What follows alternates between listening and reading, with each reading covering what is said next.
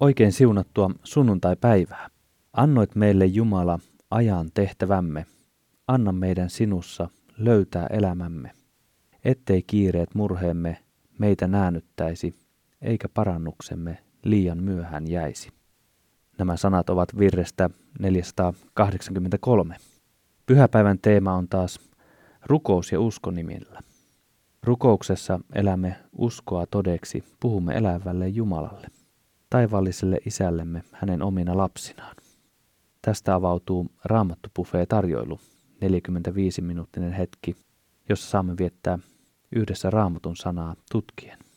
Raamattu ohjelman tuottaa Suomen evankelisluterilainen kansanlähetys. Ja tänään meitä on opettamassa täällä aluekoordinaattori Juhani Koivisto. Tervetuloa. Kiitos. Sinä tuossa toimenkuvassasi vastaat myös kansanlähetykseen osuudesta raamatun käännöstyössä. Onko kohta kaikki maailman kielet saaneet raamatun käännöksensä? No voisi sanoa, että tällä hetkellä raamatun käännöstyötä tehdään enemmän kuin koskaan aikaisemmin. Käännetään raamattua useille vähemmistökielille ja myöskin on päästy esimerkiksi entisen Neuvostoliiton alueella sellaisten kielten pariin, jossa, johon ei aikaisemmin ollut, ole ollut helppoa päästä. Mutta vielä työ on kesken. Työtä tehdään paljon, mutta toisaalta se on vielä kesken. Onko satoja vai tuhansia kieliä?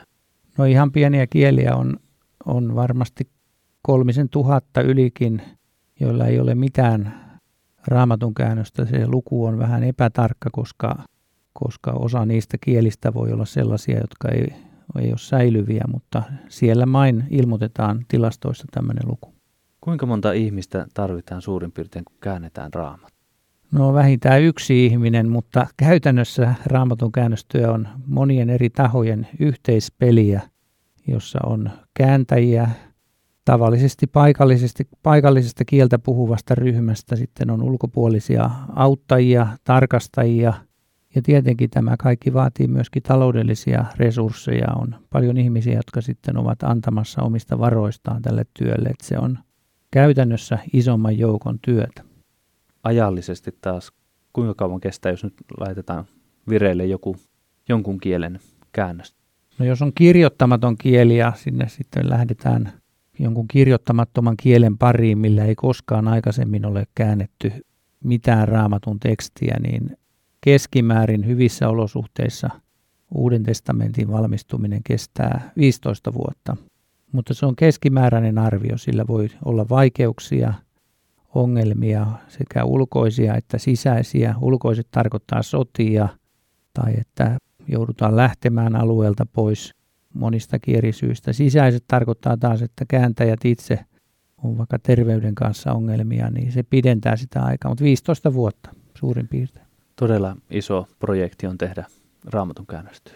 Pitkäjänteinen kyllä. Mutta tuo työ ei ole turhaa. No ei ole, se on kristillisen seurakunnan aivan perustavaa laatua olevaa työtä ja sillä on tietenkin koko yhteiskuntaan ja niille ihmisille, jotka sitä kieltä puhuvat, hyvin suuri merkitys. Tästä voisi vielä hieman pitempäänkin keskustella, mutta käydään pikkuhiljaa päivän teemaan tai tekstin pariin. Kohta opetat Jaakobin kirjeen lukukappaleesta. Mutta ennen kuin luen tuon ja ennen kuin päästän sinut opettamaan, niin esittelen ketä muita täällä studiossa on. Täällä on kansanlähetysopistolta rehtori Niilo Räsänen. Tervetuloa. Kiitos. Tänään olet keskustelemassa. Ja kanssasi on täällä Uudesta tiestä päätoimittaja Leif Nummela. Kiitos. Tästä jatketaan Jaakobin kirjeen lukemisen pariin, eli luen Jaakobin kirjeestä ensimmäistä luvusta toisesta kuudenteen jae, johon sitten kohta kuulemme opetuksen. Veljeni, Pitäkää pelkkänä ilona niitä monenlaisia koettelemuksia, joihin joudutte. Tehän tiedätte, että kun uskonne selviytyy koetuksesta, tämä kasvattaa teissä kestävyyttä.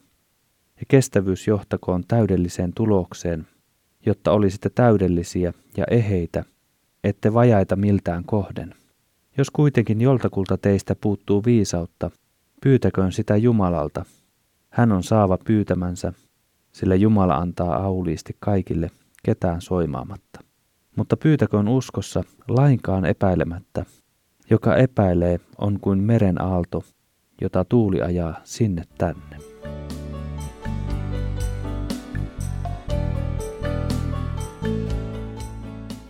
Näin päivän lukukappaleessa Jaakobin kirjeen ensimmäisessä luvussa. Seuraavaksi musiikki kuljettaa meitä hetken matkaa. Kyösti Kytöjoki esittää kappaleen Merellä tuulee.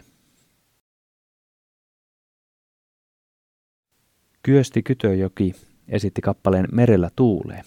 Ja tuon kappaleen myötä menemme nytten opetuksen pariin ja meitä on opettamassa tänään täällä Raamattopuffeessa aluekoordinaattori Juhani Koivista. Nyt on Juhani opetuksen aika, ole hyvä. Vanhastaan merelle rakennettiin majakkoja, joiden avulla laivat suunnistivat. Majakat sijaitsivat kaukaisilla saarilla, jossa niiden valon tehtävänä oli näyttää laivoille suuntaa pimeällä merellä. Majakkarakennukset olivat tuulien tuivertamia yksinäisten paikkojen rakennuksia. Harva meistä asuisi sellaisessa rakennuksessa. Niillä oli kuitenkin hyvin tärkeä tehtävä näyttää laivoille valoa ja suuntaa. Jos sattumalta majakan valos sammui, laiva saattoi joutua hengen vaaraan, koska se ei osannut suunnistaa. Sammunut majakka oli hengen vaarallinen. Elämän merellä tarvitaan kiintopisteitä. Jos ihmisellä ei ole kiintopistettä, mihin suunnistaa, hän helposti ajelehtii ja joutuu harhaan. Pimeällä merellä majakan valo näytti selvästi suuntaa. Me elämme aikaa, jolloin on monia valoja. Meille tarjotaan ikään kuin useita suuntia oikeina.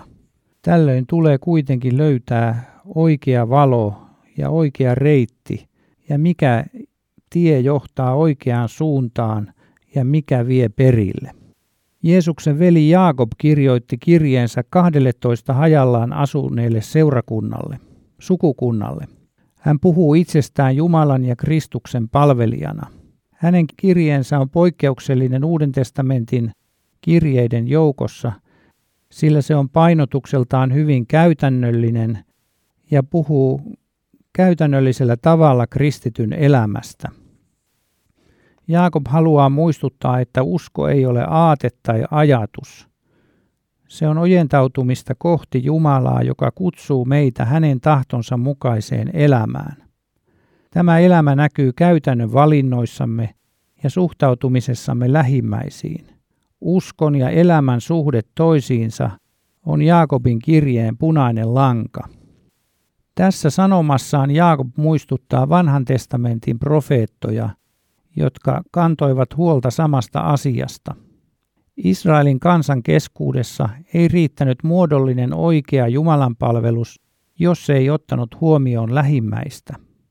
Tätä kutsutaan Jaakobin kirjeessä elävän uskon synnyttämiksi teoiksi tai toisilla sanoilla hedelmän kantamiseksi. Varhainen kristikunta tunnettiin Rooman valtakunnassa siitä, että kristityt pitivät huolta toisistaan. He tekivät sellaisia tekoja, joita muut eivät huomanneet.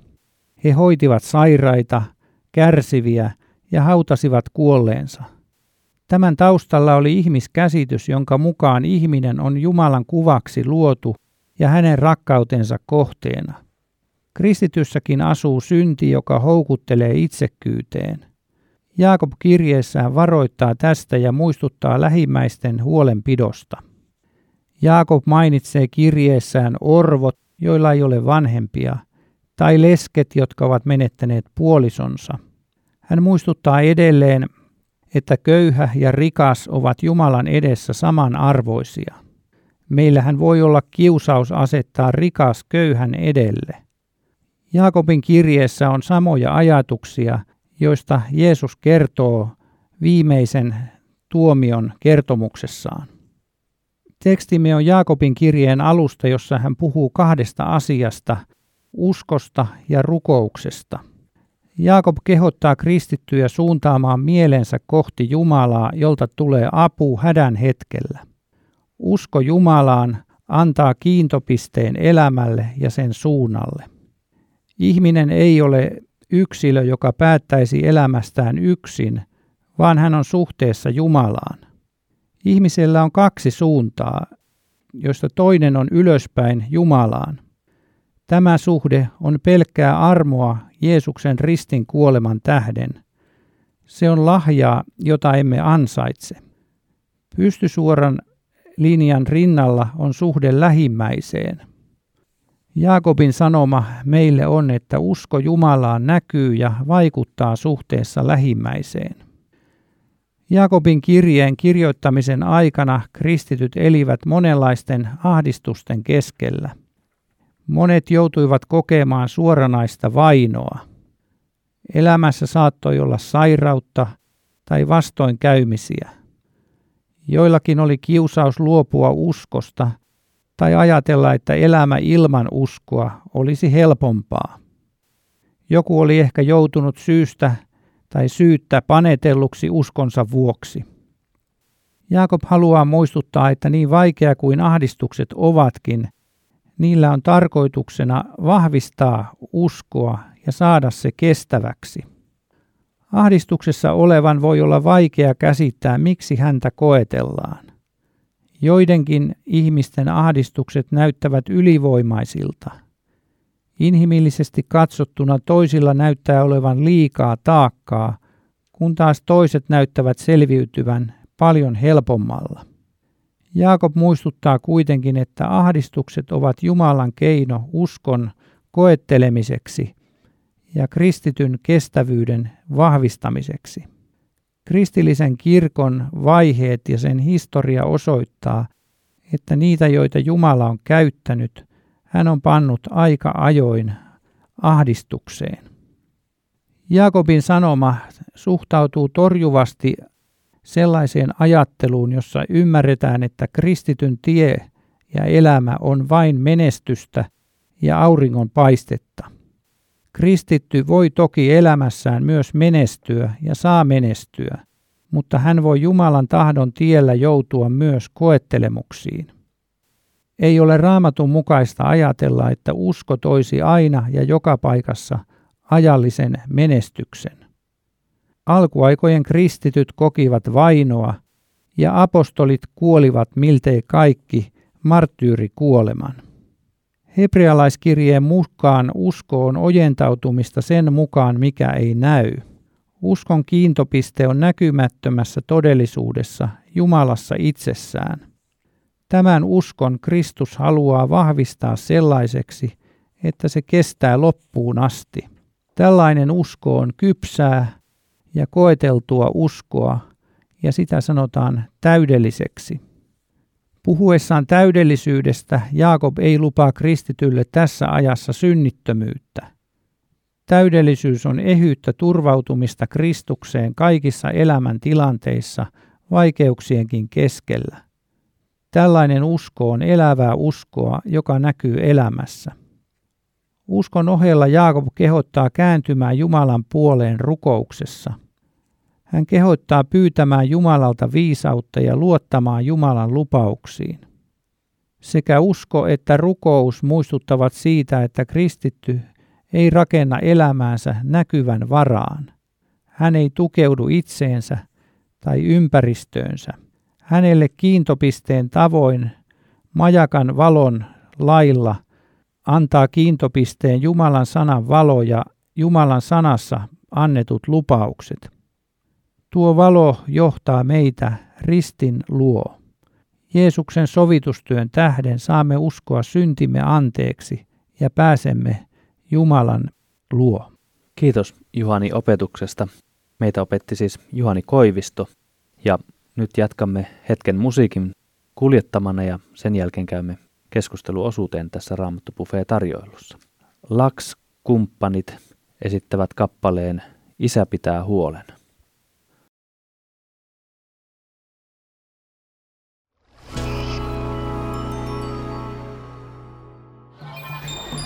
Ole suuressa tehtävässä mukana tukemalla kansanlähetyksen työtä kotimaassa ja ulkomailla. Soita numeroon 0600 190 90. Puhelun hinta on 20 euroa 45 senttiä plus PVM. Kiitos tuestasi.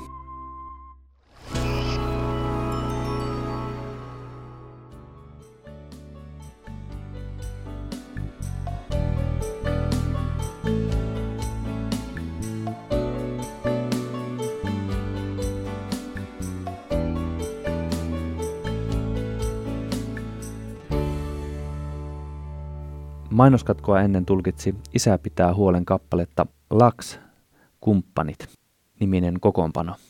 Kuuntelet Suomen evankelisluterilaisen kansanlähetyksen tuottamaa Raamattu ohjelmaa Minun nimeni on Veijo Olli. Ja tällä studiossa on Niilo Räsänen ja Leif Nummela keskustelemassa ja myös muuten mukana opettajana Juhani Koivisto ja Juhanikin vielä pääsee tänään ääneen tässä buffet-tarjoilussa.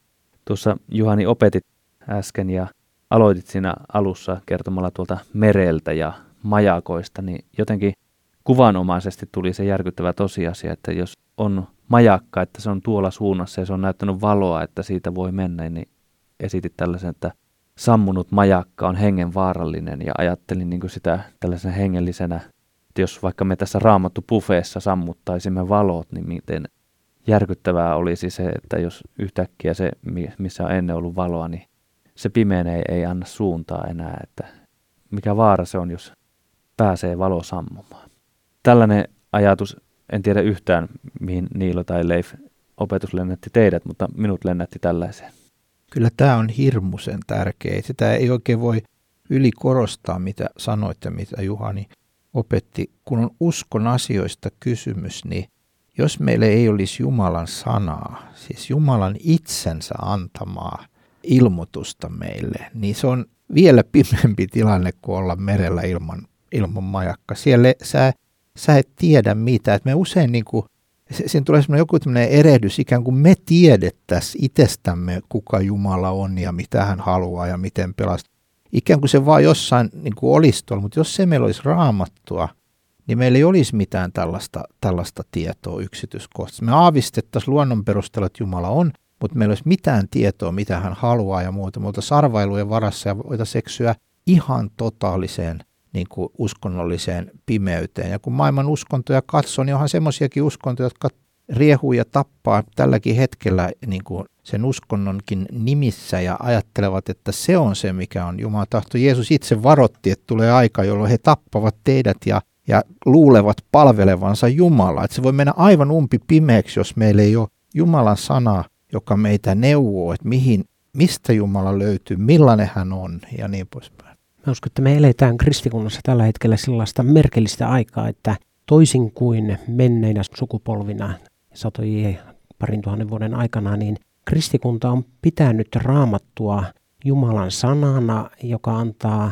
valoa meidän elämämme, paljastaa meidän syntisyyden, on meidän jalkalamppu, nähdään minne ollaan matkalla sekä yksilöinä että, että kirkkona. Ja nyt näyttää olevan vallalla se, että ikään kuin meillä olisi valo ja, ja raamattu olisi se hämärä kirja. Ja tuota, me oman valon voimalla ja, ja, ja sen avulla sitten tutkailemme Jumalan sanaa, vaikka asia on juuri päinvastoin. Eli Jumalan sanan pitäisi olla valkeutena meidän tiellä ja me ollaan niitä hämäräveikkoja, jotka tarvitaan sitä valoa monellakin tavalla. Ja joskus tulee sitten tämmöinen vähän ovelampi poikkeama tässä, että sanotaan näin, että juu, että opillisesti se on näin, niin kuin sanotte tässä nyt, että, että, että se on niin kuin, me ei tiedetä kuka Jumala on ja näin, mutta sitten eettisesti, niin kuin moraalisesti, niin me voidaan vaan niin kuin kysyä omalta tuntemuks, oma, omalta tuntemuks, omalta sydämeltä ja omalta ajattelulta. Me ei tarvita eettisesti Jumalan sanaa. Näin, näin usein sanotaan. Ja se on myöskin täydellinen harhakäsitys. Raamatun mukaan me olemme nimenomaan myös eettisesti ja moraalisesti kierroilijoita. Me, meidän sydämeen ei voi luottaa, että ihmisellä on motiiveja tehdä väärin ja motiiveja olla epärehellinen ja epäaito ja, ja rikkoa Jumalan käskyä. Ja hän tarvitsee siis sen Jumalan sanan, joka sanoo hänelle pysyvästi kaikkia aikoja varten, että näin se on, niin kuin kymmenen käskyä. Ne ei niin kuin muutu, ne ei ole kymmenen ehdotusta, että miten voit myös nämä asiat hoitaa, vaan ne on kymmenen Jumalan, ihan kaikki se Jumalan käsky, että tämä on elämän peruslaki, Tämä ei tule koskaan muuttumaan niin kauan kuin täällä on ihmisiä, valehteleminen, varastaminen, kaikki tämä on aina tulee olemaan väärin ja eettisesti me tarvitaan yhtä paljon Jumalan sanaa kuin myöskin tarvitaan sitä opillisesti. Joo, kyllä se näin on. Ja jos on asia niin, niin kuin kristikunta on Jumalan sanan valossa ymmärtänyt ja uskonut, että Jumala on meidän luojamme ja, ja raamattu on Jumalan sanaa, niin hän luojana ja lunastajana tietää ihan parhaiten, mitä me pohjimmiltaan olemme, minkälaista tekoa me olemme. Ja sen tähden olisi hirmu tärkeää, että me edelleen tutkitaan Jumalan sanasta sekä näitä eettisiä asioita ja sitten ennen kaikkea tietysti se, mikä on pelastuksen perusta, mistä nyt tämä Jakobin kirjakin hyvin selkeästi meille kertoo. Juhani hyvin tuossa korosti, kuinka käytännöllinen tämä kirja on, ja joku on sanonut näin, että kristinuskon loukkauskivi on sen käytännöllisyys siinä suhteessa ja sen eri, että se puhuu konkreettisesti ihan lähtien pelastuksesta, että pelastus on tässä nimessä, tässä miehessä ja hänen kuolemassaan ja ylösnousemuksessaan. Sitten kun mennään näihin asioihin, mistä esimerkiksi Jaakobin kirja puhuu, niin se puhuu hyvin käytännöllisesti meidän elämään, että tämä tie on väärä, tämä on oikea. Tälleen saa toimia, tämä on Jumalan tahto, tämä ei ole Jumalan tahto. Koska me, me haluttaisiin niinku sellainen palvelija Jumala, että muuten mä saan elää ihan miten mua huvittaa, eikä tarvitse kysellä mitään, mutta sitten kun mä oon pulassa, niin sitten se tuli auttamaan mua ja pelastaisi mut kiperästä paikasta. Sitten mä taas saisin niinku mennä ja elää ihan niin kuin mä haluan. Meidän ongelma tänä aikana, niin kuin aikaisemminkin, niin ei ole siinä, että Jumalan sana olisi hämärä ja epäselvä ja se valo ei olisi riittävän kirkasta. Asia lienee pikemminkin päinvastoin, että meidän ongelma on se, että se on liian kirkasta, se niin kuin liian tehokkaasti paljastaa, mitä me olemme. Ja sitten me ollaan tosi pulassa, kun me yritetään siitä rimpuilla pois. Et se on niin kuin, ajattelee niin kuin tota Jaakobin kirjan opetusta, vaikka siinä on, siinä on myöskin niin kuin puheesta, siinä on teoista. Eihän se ole vaikeaa ymmärtää, mitä siinä sanotaan. Sanotaan, se on niin selvää, mutta se mikä on vaikea on se, että kun mä oon syntinen kierro ihminen, niin mä en haluaisi näitä toteuttaa ja sitten jos mä haluankin joskus, niin mä en pysty siihen. Ja tämä vie sitten niin kuin evankeliumin luo, että kun jotkut tuskailee nimenomaan Jaakobin kirjeen kanssa sen suhteen, että missä, missä tässä on niin kuin evankeliumi, niin, niin minulle siis Jaakobin kirje on pitkään ollut hyvä kuin hyvä ystävä siinä mielessä, että se näyttää minulle, kuinka paljon minä tarvitsen evankeliumia. Siis kuinka paljon mä tarvitsen Kristusta ja hänen työtänsä, koska mä en ole ajatuksin, sanoin ja teoin elänyt niin kuin minun pitäisi.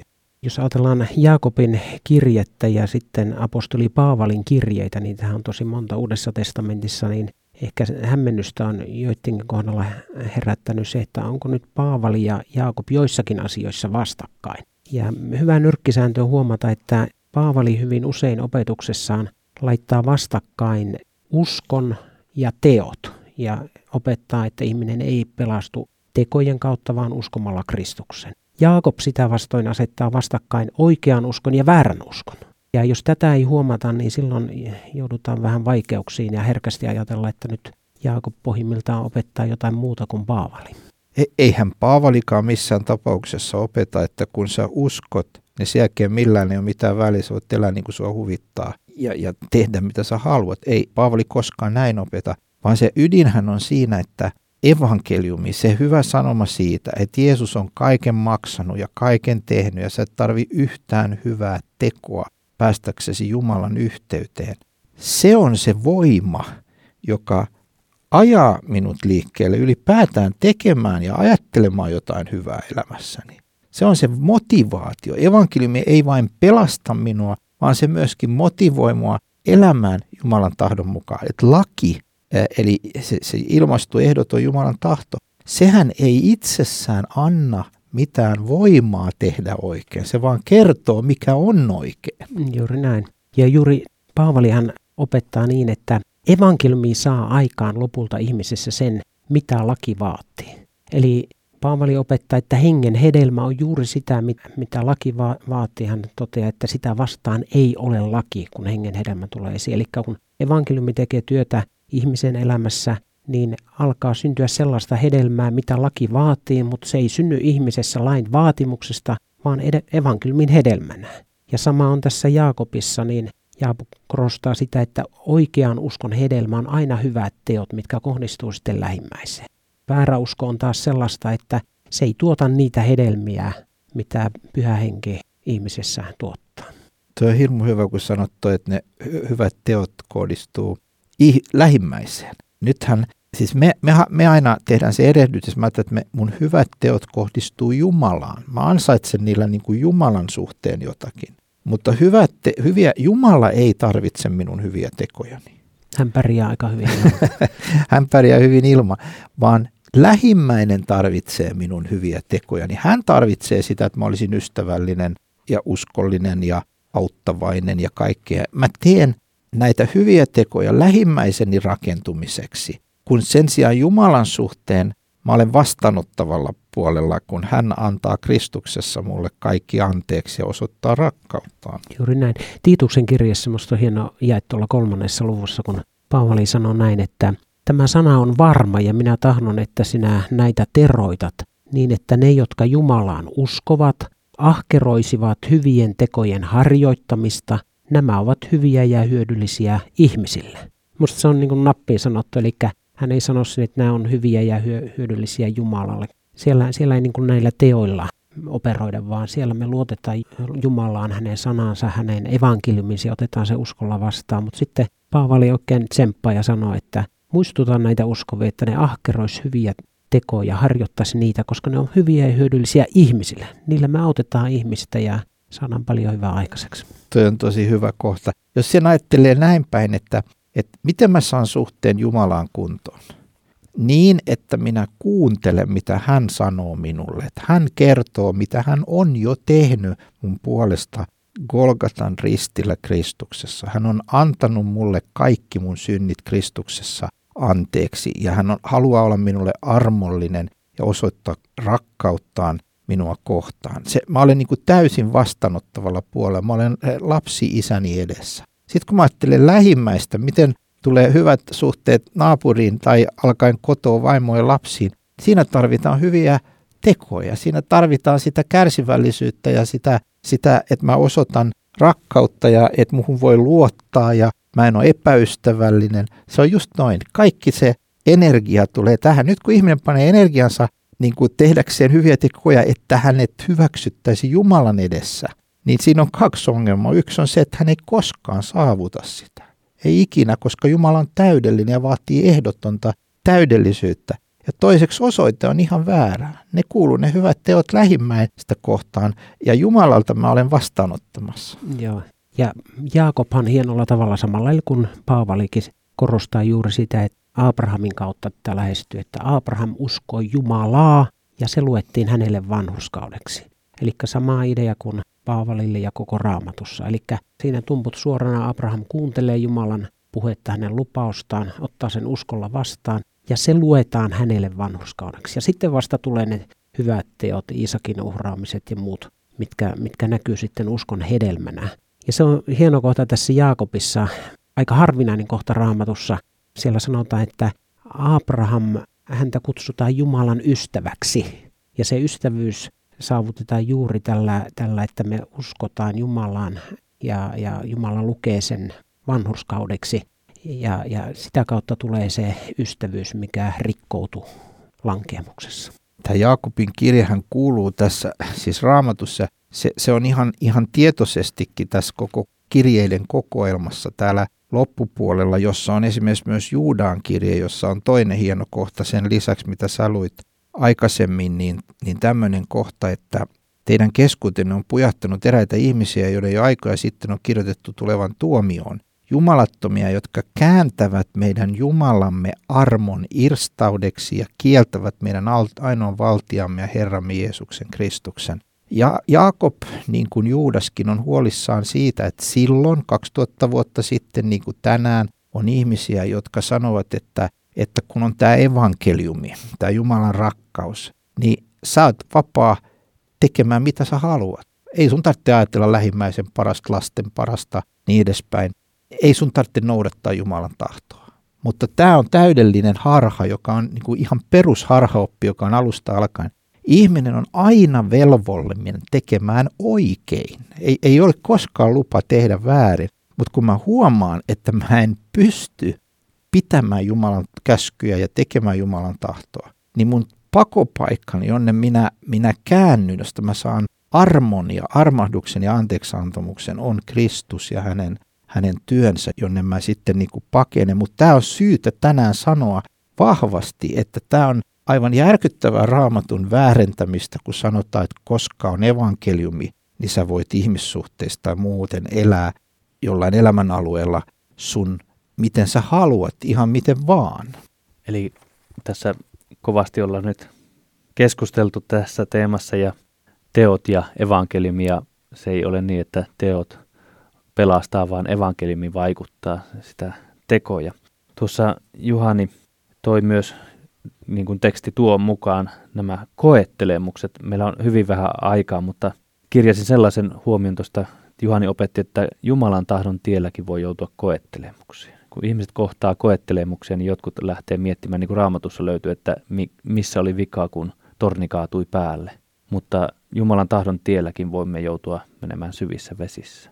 Tämä on, tämä on sellainen ihan lyhyesti sanottuna, että kun ajatellaan näin, että jos sä uskot Jumalaan, sulla ei ole ongelmia, hän ratkaisee ne, sulla ei ole sairautta, sulla ei ole taloudellisia ongelmia, sulla ei ole muuta. Se on suuri harha. Joskus meillä on ongelmia siksi, että me uskomme Jumalaan, että me seuraamme Kristusta, niin kuin, niin kuin Job. Hän, hän ei kärsinyt siksi, että hän teki väärin, vaan siksi, että hän oli niin hurskas. Minusta on hieno kohta jälleen tässä Juhanin opetuksessa, kun mainitsit, että lähes kaikki apostolit kuolivat marttyyreinä. Johannes tekee siinä poikkeuksen, että, että tuota, se kannattaa aina pitää mielessä, että se ei todellakaan tarkoita sitä, että kun turvaat Kristukseen, niin, niin sitten elämä olisi helppoa ja ilman vaikeuksia. Päinvastoin, niin kuin Leif sanoi, että siinä saattaa tulla vähän ekstra vaikeuksiakin. Ja evankeliumin siihen on jo sisään rakennettu semmoinen skandaaliaine, että että se on pahennus, koska se loukkaa ihmisen omaa hurskautta, omaa vanhuskauttamispyrkimystä, omaa vanhurskautta. Sen tähden evankeliumi saa aina aika vastustusta. Ja se on skandaali, niin kuin se alkukieleltäkin voitaisiin kääntää. Eli, eli ei ole niin, että jos sä vaellat Jumalan tietä ja pidät evankeliumia esillä, niin, niin kaikki olisi sitten ystävällisiä, iloisia ja kaikki hommat luistes omassa elämässä ja myös ystäväpiirissä hyvin, että päinvastoin siihen saattaa tulla sellaista, sellaista, mikä on hyvä tiedostaa ja muistaa. Mua on aina puhuttellut se rehellisyys siinä Paavalla, kun hän sanoi, että me sanoimme etukäteen tämän teille, että te joudutte monenlaisiin koettelemuksiin, jos te lähdette uskon tielle. Mä joskus luin apostolien teot sillä silmällä, että ja suosittelen muillekin, että katsokaa moneltako paikkakunnalta Paavali pääsee rauhassa lähtemään. Yleensä sinne jää niin kuin täydellinen sekasorto ja tappotuomio perässä, että hän, hän pakenee paikalta. Hän oli pitänyt evankeliumia esille ja se oli saanut aikaan tämmöisen mullistuksen, että ei se niin ole, että vaikka evankeliumi on rauhan evankeliumi, niin, niin tuota, syntisinä ihmisinä, niin se saa meissä aikaan aikamoista kapinaa. Maailma kavahtaa tuota sanomaa, kun se osuu kohdalle. Toiset ottaa uskon vastaan.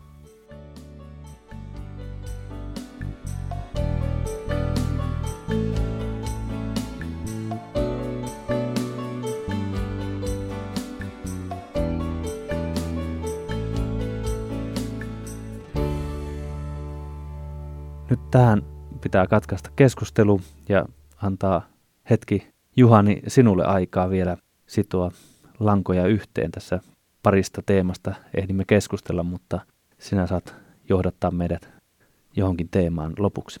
No tässä tuli esille juuri tämä, että Jaakob haluaa kirjeessään torjua väärän uskon, siis sellaisen uskon, joka käpertyy pelkästään itseen eikä, eikä näe ehkä Jumalaa eikä myöskin lähimmäistä. Mutta tätä, tämän tekstin äärellä ajattelin sitä, kuinka äh, vanha kirkko haastoi roomalaisen yhteiskunnan siinä, että kristityt pitivät huolta lähimmistään äh, ja myöskin varmaan muistakin sairaista, orvoista. Ja uskoisin, että Jaakobin kirjan sanoma on tällä hetkellä tässä yhteiskunnassa, missä me elämme, niin hyvin ajankohtainen.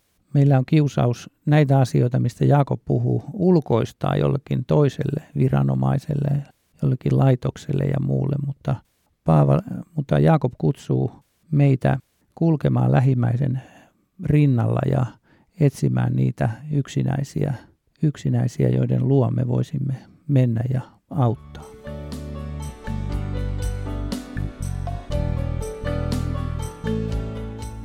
Kiitos Juhani. Tämä palautti mieleen sen, kun opetuksessa puhuit kahdesta suunnasta, että meillä on suunta ylöspäin Jumalaan päin ja sitten lähimmäiseen vaakasuunta. Ja jotenkin kun sitä ajattelee, niin siinä on risti. Kiitos myös Niilo ja Leif keskustelusta ja Juhanille vielä kerran opetuksesta ja muista ajatuksista. Tässä on aika päättää tämä Raamat Buffet tarjoilu. Kiitos sinulle radion ääressä. Jumalan sana on se majakka, joka valaisee aina kun sen ottaa esiin. Valaisee askeleemme niin tänään kuin huomenna ja myös siinä hetkessä, kun olemme täältä ajasta siirtymässä iäisyyteen. Sanon muutaman internet-osoitteen, josta sinulle on hyötyä. Avaimia.net on kansanlähetyksen kanava netissä, josta voit kuunnella vaikka nyt heti tämän ohjelman uudelleen. Ja sieltä löytyy myös muita kansanlähetyksen tuottamia radio-ohjelmia sekä voit myös avaimia.netistä katsoa TV7-kanavalla pyörivän Cafe Raamattu-ohjelman. Sekin on talletettuna tuonne. Ole siunattu. Evankeliumissa on pelastus, mutta meitä kutsutaan myös hyviin tekoihin. Ensi sunnuntaina jatketaan. Kuulemisiin.